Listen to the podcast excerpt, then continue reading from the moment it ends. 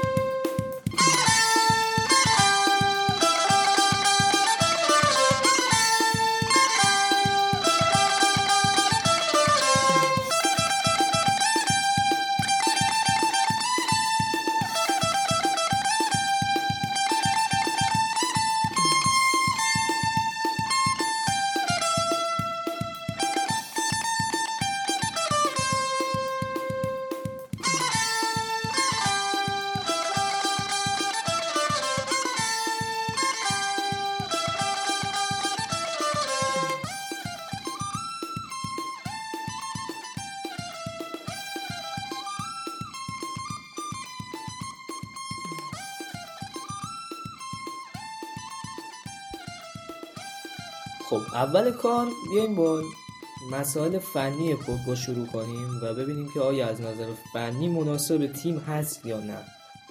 خب ما این پنجره قرار خرید خوب احتمالاً داشته باشیم که اون کیه؟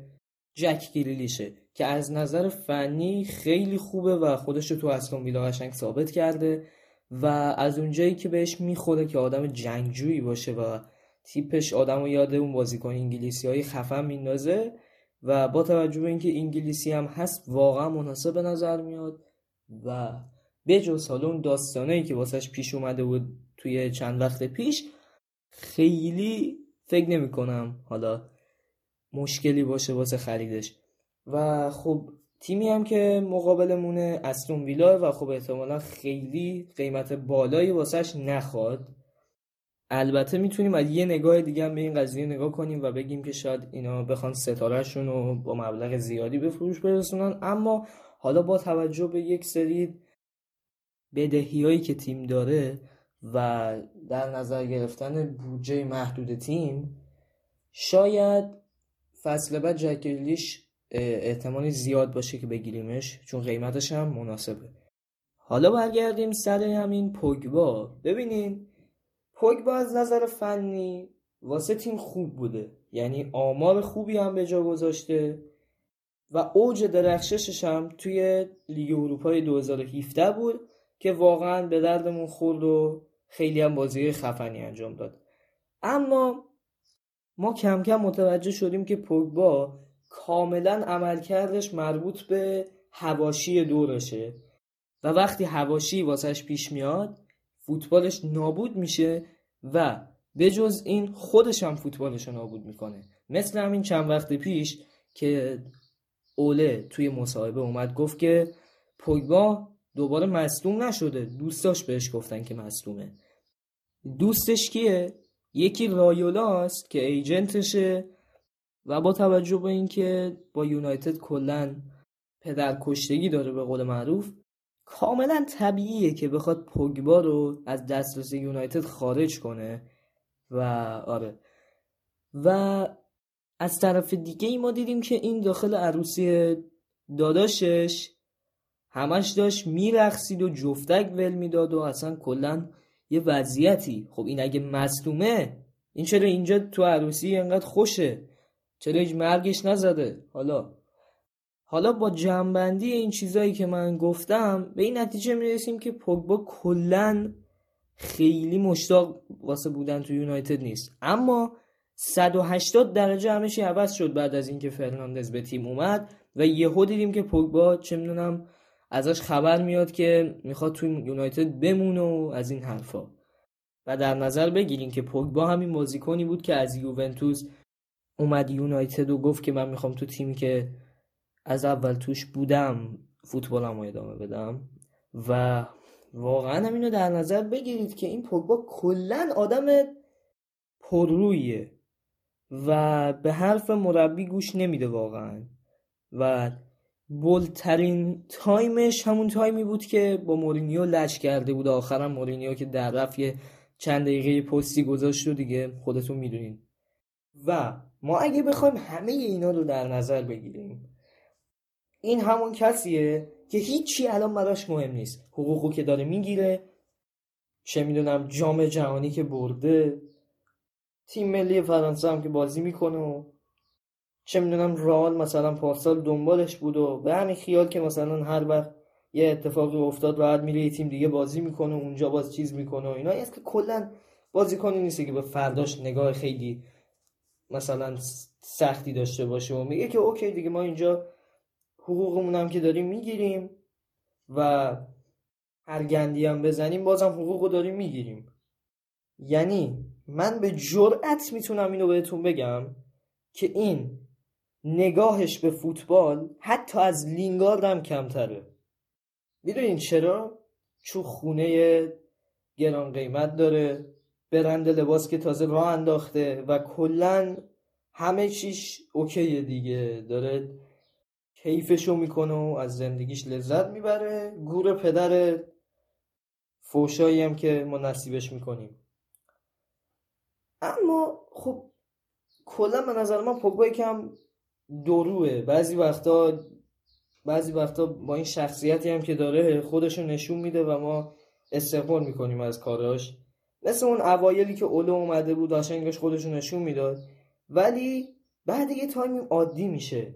وقتی یکم لذت میبره از فوتبالی که داره بازی میکنه، ما هم ازش لذت میبریم، بعدش میگه خب ولش کن دیگه، میگه من پولو وقتی خوبم میگیرم وقتی بدم هم میگیرم، کی به کیه.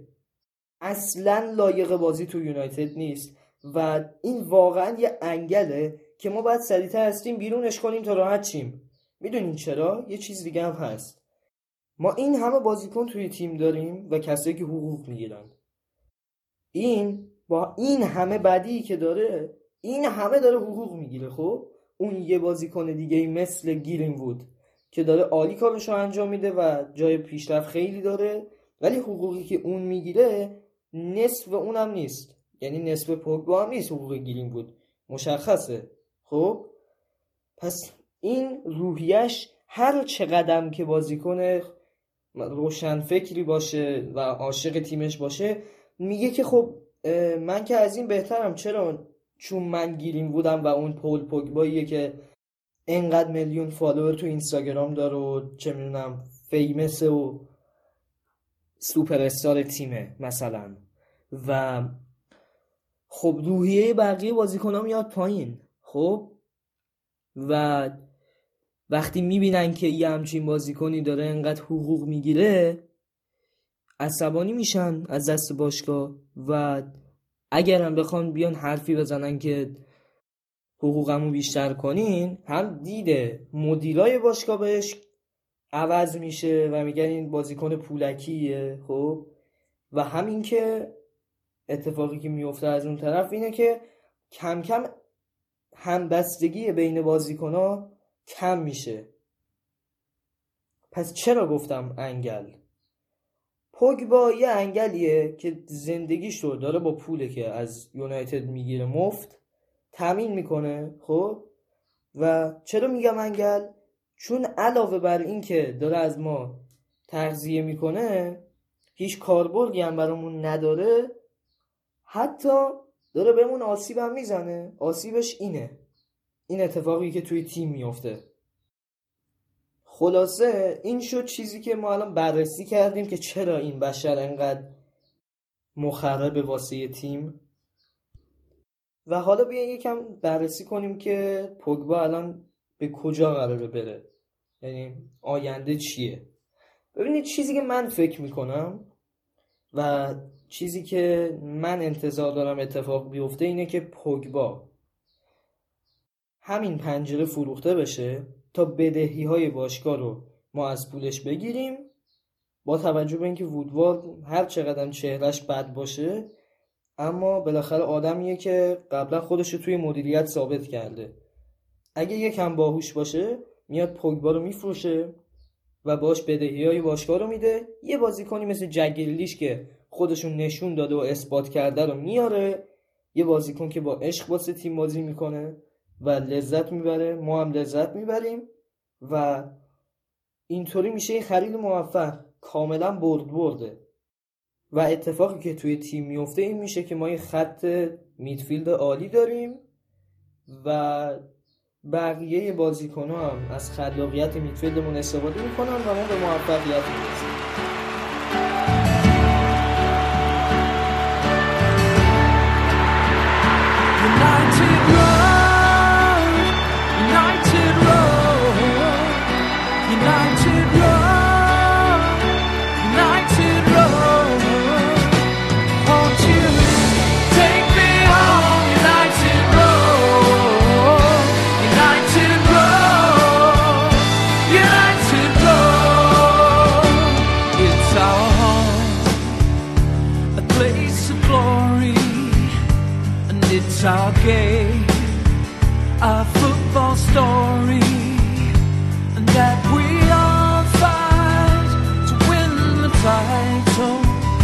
So let's march on and sing our song.